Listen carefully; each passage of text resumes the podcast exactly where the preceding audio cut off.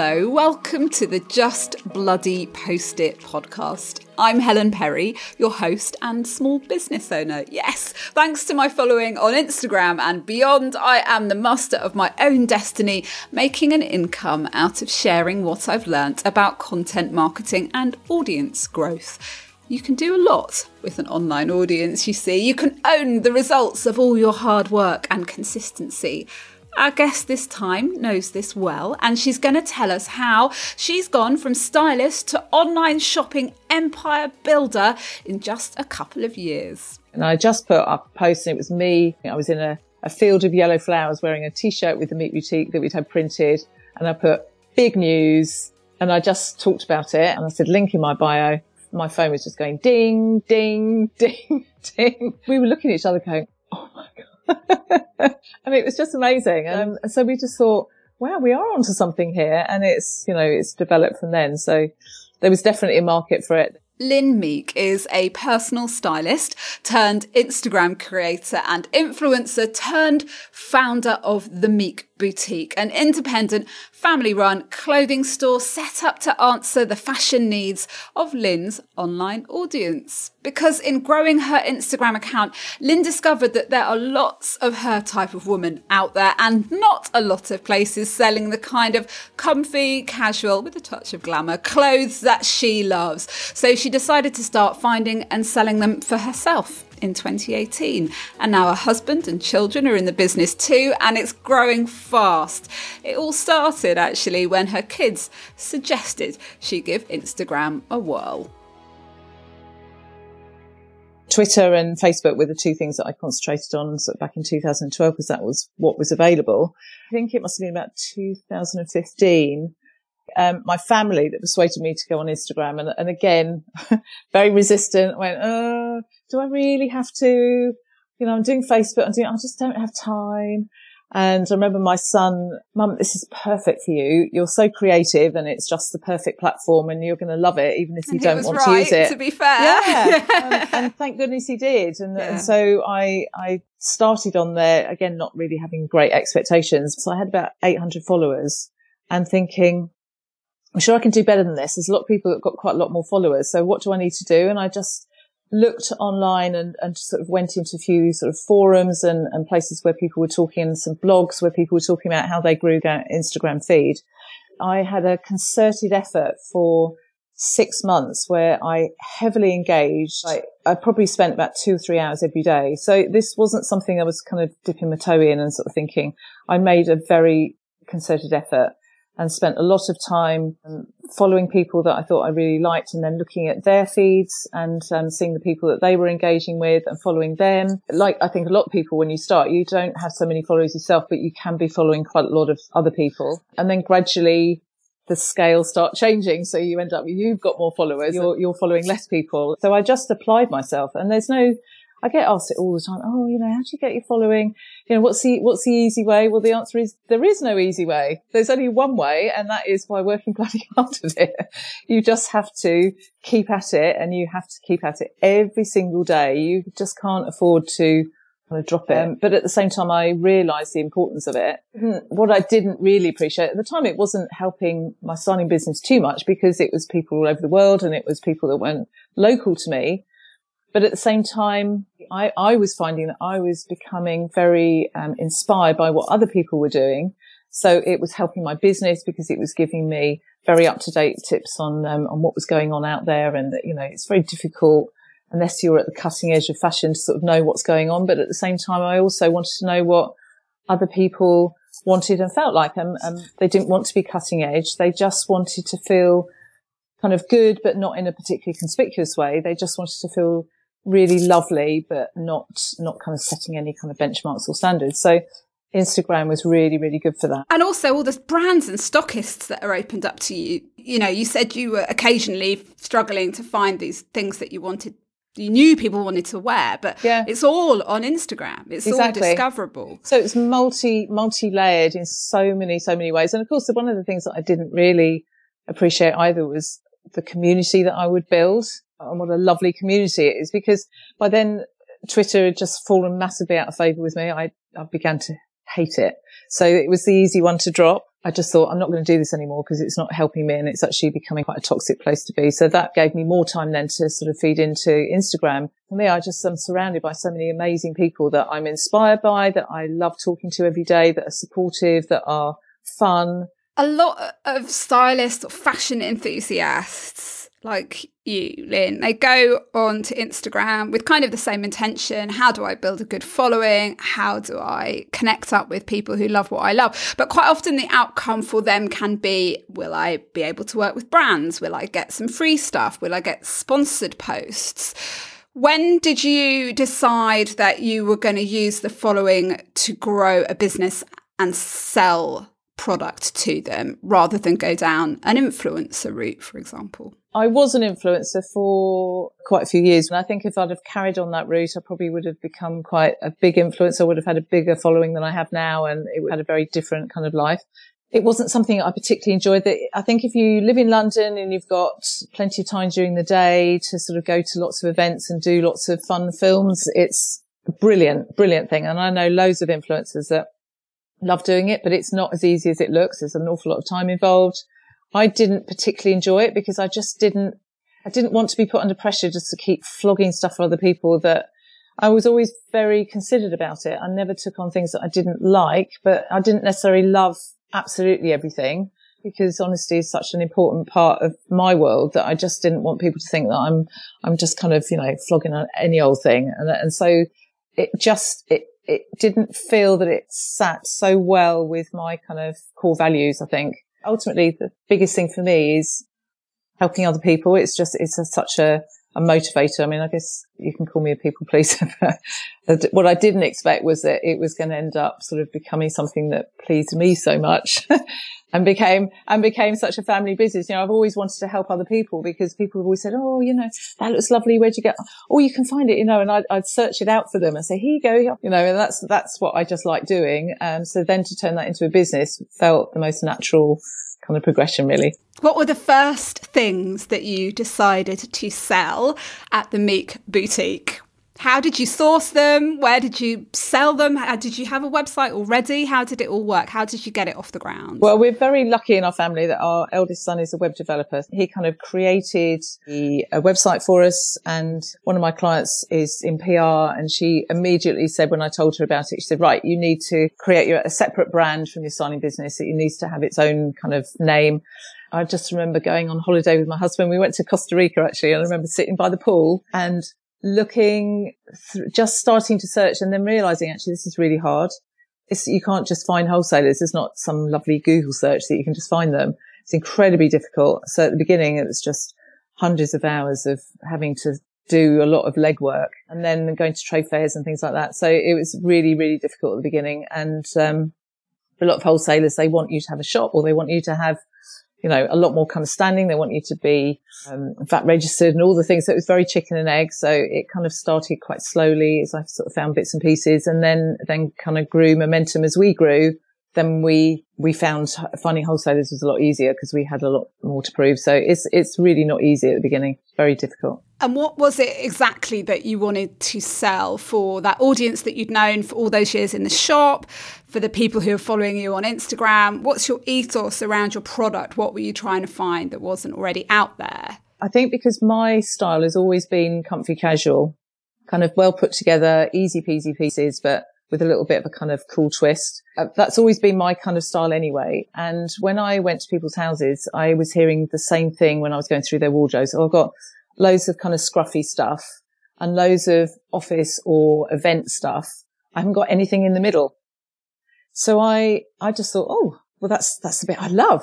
So that was, that was a bit of a, you know, turning point for me that, oh, actually, this is going to be quite easy because this is, this is my thing. I'm not having to go out of my comfort zone and talk about power dressing or clothes to walk the dogs in. That isn't what people wanted. They wanted that kind of middle bit of the wardrobe that was for things that you can dress up and dress down. That was always the goal at the beginning was to find those pieces because they were the pieces that I was always looking for. Joggers particularly, and we've made a business out of joggers because elasticated waists are something that everyone loves. Do you know what? I can just see people in my mind listening to this going, this woman speaks my language. She knows me. She sees my soul. Who needs a tight waistband? But at the same time, they didn't want a pair of tracksuit bottoms. They wanted something that looked a bit more stylish. So our bestseller from day one to, to today has always been about the comfy trousers because, um, it's just something that everyone needs. And for most of the women that I was working with, they were, oh, they had young children, um, and it was everything from the kind of mid thirties up to 70 in that age bracket. And they were all saying the same thing. Well, you know, I've had a cesarean, or I've, or I've got, um, I've got bowel issues, or I've got, so there's just a million and one reasons why a woman's stomach isn't her favorite place. And they needed things that made them feel comfortable. Well, remind me of the date that you launched the business. Which year was it? 2018. 2018, yeah. So it was, it was August 2018. Did you know straight away that you were on to yeah. something? Day, day one when we launched, I did, I had no build up. I didn't make any comment about anything on Instagram. So it was a complete surprise. So nobody was sort of, I didn't do the teaser campaign because I just wanted to kind of make a big thing. And I just put up a post and it was me wearing, I was in a, a field of yellow flowers wearing a t-shirt with the Meek Boutique that we'd had printed.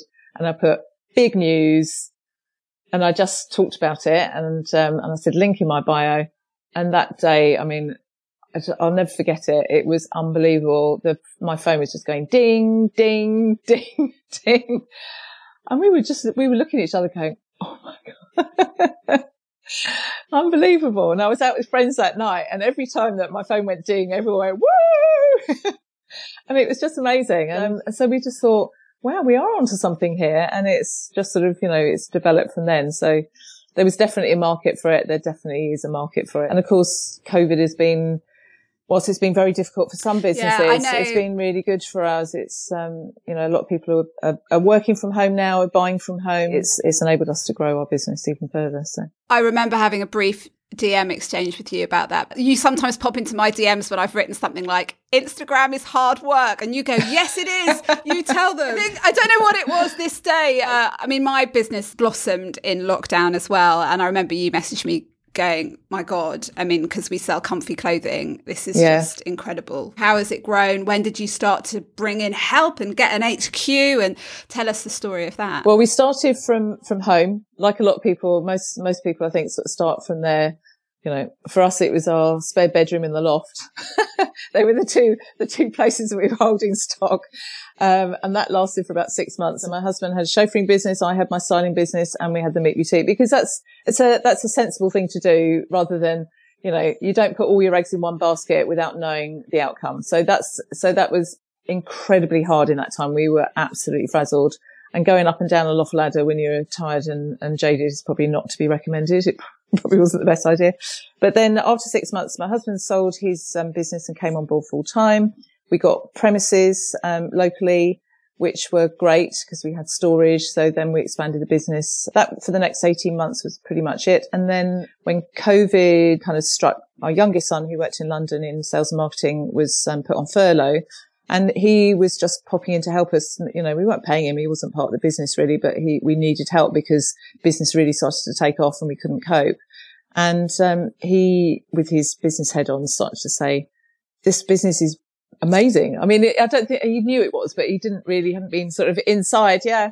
And then he started to sort of say, well, you could make it even bigger and, you know, you could do this and you could do that coming up with all these brilliant ideas. Um, and very much like you do, Helen, with your um, Instagram, you've then gone on to doing a lot of emails.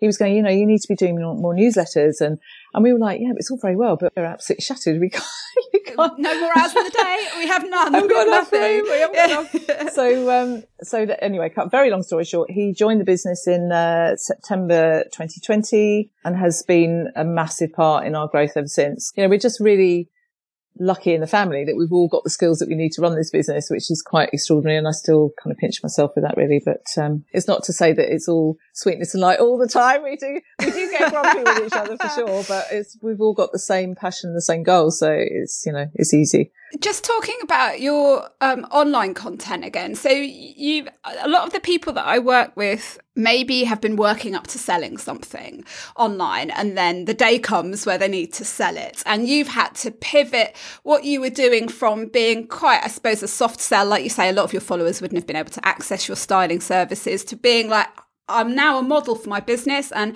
day in, day out, I'm going to be potentially selling you these clothes.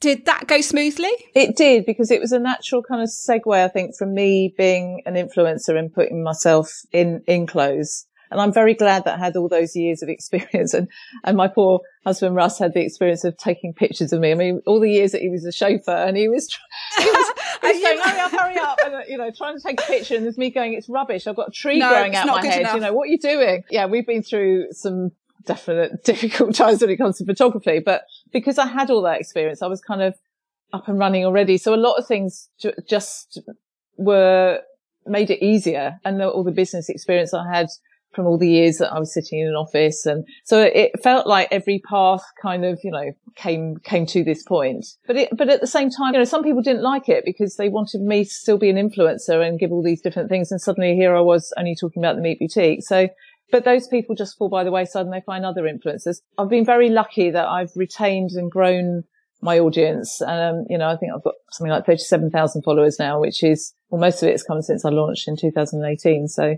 I've been really lucky there. People are very loyal. How do you do the content creation now? Is it is that still in, yeah in the family? No, I do. I do all of it. But we've had um, a bit of outside help with um, with some videography and some like professional photographers coming in and doing bits and pieces. But 99% of what we put out there is created by me really and, and Russ is the photographer. We haven't got the budget for it yet, though we may one day, but also I'm always, I'm always here and I can be creating it myself. So it's just, it's quite important. And I, I just like the fact that it's my voice. Yeah, I was going to say, would it be what people wanted to all yeah. of a sudden it be professional photos and, uh, you know, you, you have a very, very strong connection with the woman that you sell to? I think that's really important because they want to be heard. And I think when you're listening and you're speaking and you're speaking their language, then they feel that they're being listened to. So it works both ways. I can hear what they're saying and they can hear what I'm saying. And, and that's, that's been a massive part of the business and its growth, I think. Doing social media is not for everyone, but I would always advise people against wanting to hand off your social media content to somebody else too quickly because you it's such a great source of customer research. And anybody listening to you talk today would be able to hear how much you have been able to learn about your customer in real life on the internet and how much you continue to learn from them. Have you made mistakes oh, about yeah. buying in products and things like that? Things that people don't love? It's a learning curve and I, I, I'm naturally, I wouldn't say I'm flamboyant, but I'm quite confident in the way that I dress and I'm quite happy to wear things that are a little bit out of the norm. And I've, I've, I have to rein myself in because I'll see something I think, oh my God, that's amazing. And not everyone will feel the same way. And so the vast majority of our customers are wanting to look on trend, but not too trendy. They don't want to be too much of a statement. They just like easy pieces that all kind of blend. So that's been a, a learning curve that I, you know, I have to, I have to kind of toe the line in a fashion sense. it's important though because our no. customers are not us, are they? And you do yeah. you do learn that over time. I, have had to learn that people don't necessarily want to be on video and stuff. Whereas I'm like, just hands, come on. I, but you know, that you know, for some people, it's just excruciating, and you have to you have to understand for them. I think it's an interesting point because I think social media is a natural place for extroverts. And I mean that in a way that people get energy from other people, not in terms of confidence or anything. I used to misunderstand that word and think that extrovert meant that you're just this super confident person. So I never described myself as that, but I now understand it's completely different. It's actually people, um, who are extrovert get a very positive energy out of engaging with other people. They find it, it makes them feel, um, it gives them a sort of a buzz and it makes them feel happy and it, it that engagement is really, really important to them. And lockdown totally proved that to me that I need people. I'm not good without people.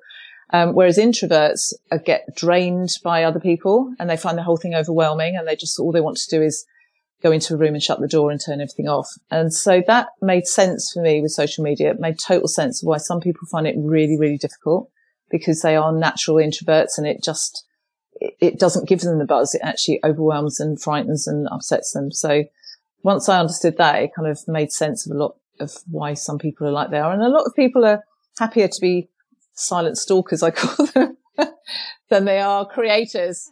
Oh, respect, respect the style, silent stalkers. They're still watching. They're still maybe they're still buying. They're still telling their friends. Most people are like that. To be fair, I, I think you know the vast majority. And sometimes you think, oh, is there any point actually putting all this stuff out there because you don't get so much um, sort of likes and all that kind of stuff. But it doesn't mean to say they're not following and they're not watching. You you get a tiny proportion. I think we've talked about this before. You get you know, it, it might be a 5% of who's seeing it will actually like it, but you can then look at it and think, oh, it's pointless doing that. It was only got so many likes, but it, it doesn't mean to say that the people that like it are all the people that are watching it or listening to it. So yeah, it's important to remember that.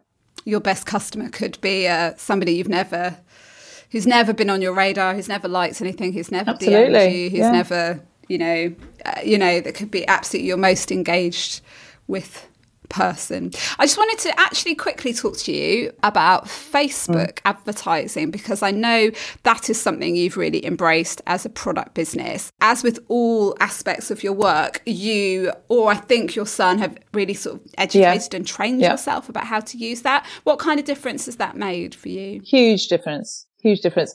And and again, this is something that, that Tom was very keen to develop when we started. And I'd I'd been doing a bit of a scattergun approach to advertising. I was sort of boosting posts and he, he really did some research on what I'd been doing already and, and just basically, basically said, yeah, well, that was complete rubbish. he said, you didn't do this, you didn't do that, you don't know what you're doing, you're just wasting money. So I was like, okay, right. So what do we do about it? So mm. he then taught himself how to do Facebook and, and got um, some instruction through Facebook as well. They, they have tutors that can train you.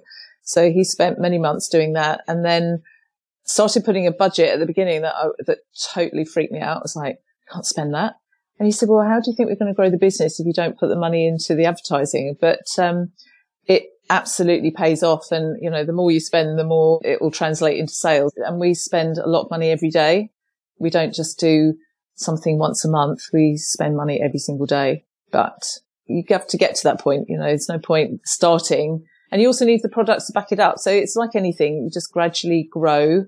And as you grow, you can put more money into stock and more money into advertising. And that's, that's how we've grown the business. But yeah, Facebook advertising and newsletters have been very big for us. Yeah. And as with all things, you need to learn, you need to teach yourself yes. or train family members well, exactly. to do it for you. What, whatever works for you. Lynne, what does the future hold now for the Meek Boutique? What what would you like it to be in future? Well, there's a few things we're thinking of that I wouldn't really want to talk about at the moment, but but we have. Well, what just, can you uh, tell me? we have a plan to to grow bigger, and maybe in other directions as well. But we'll never stop the core of what we're doing now, which is we will always be selling great layering pieces and comfy clothes for women of in in their kind of middle years because that's our strongest. We do have some younger and some older, but that's that's kind of our our niche. So we don't like making any mistakes, like you were saying earlier. Of course, you make mistakes. That's, a, that's part of a learning curve, and you have to make mistakes to know how to do things better. But you know, hopefully, as time goes on, you become more and more efficient, and we can make better decisions and better buying decisions and everything else. But so yeah, growth is, is, um, still the driver for us. And then if we get the growth, then we might diversify into a couple of other little areas as well. But we'll, we'll see if that happens or not. It might not. If we decide it's the wrong thing, then we won't.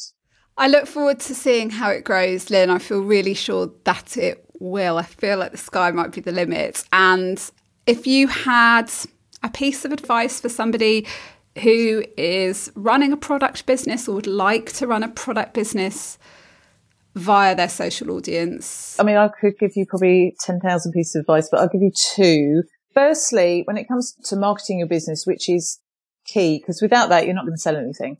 Marketing is, is everything. Don't rely too much on one thing. I don't come from a marketing background. I don't have marketing experience in my past particularly, but, um, the one thing that I just instinctively feel is that you have to have several, I, I, I don't know what the technical term is because I'm not trained, but I, I call it the drip, drip, drip effect. So it's having, it's spreading your marketing over several places. That way, if you get referrals and you've got, you're on Facebook and then you've got someone talking about you on a podcast or you've got someone hearing about you on the radio and then they see you in a magazine and all the things that I've done over the years. It's, it's that drip, drip, drip. And it might be the seventh time that they've heard about you. They go, right, I'm going to buy something now. Just keep plowing several paths because it's no point just just going down one just saying i'm just going to do facebook i'm not going to do anything else because you're limiting your market so spread it as much as you can across lots of different ways um, and then my second piece of advice and i think it's really really really important is to be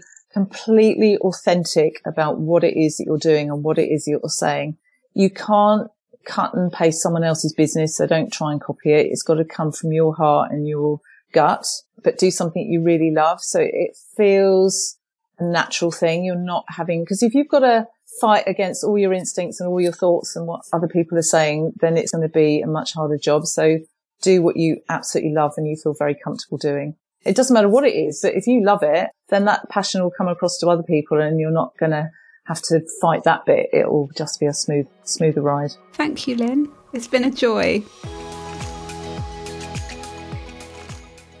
Doesn't love a grafter? Lynne works so hard. And if you follow her on Instagram, that will become obvious. It's extremely consistent.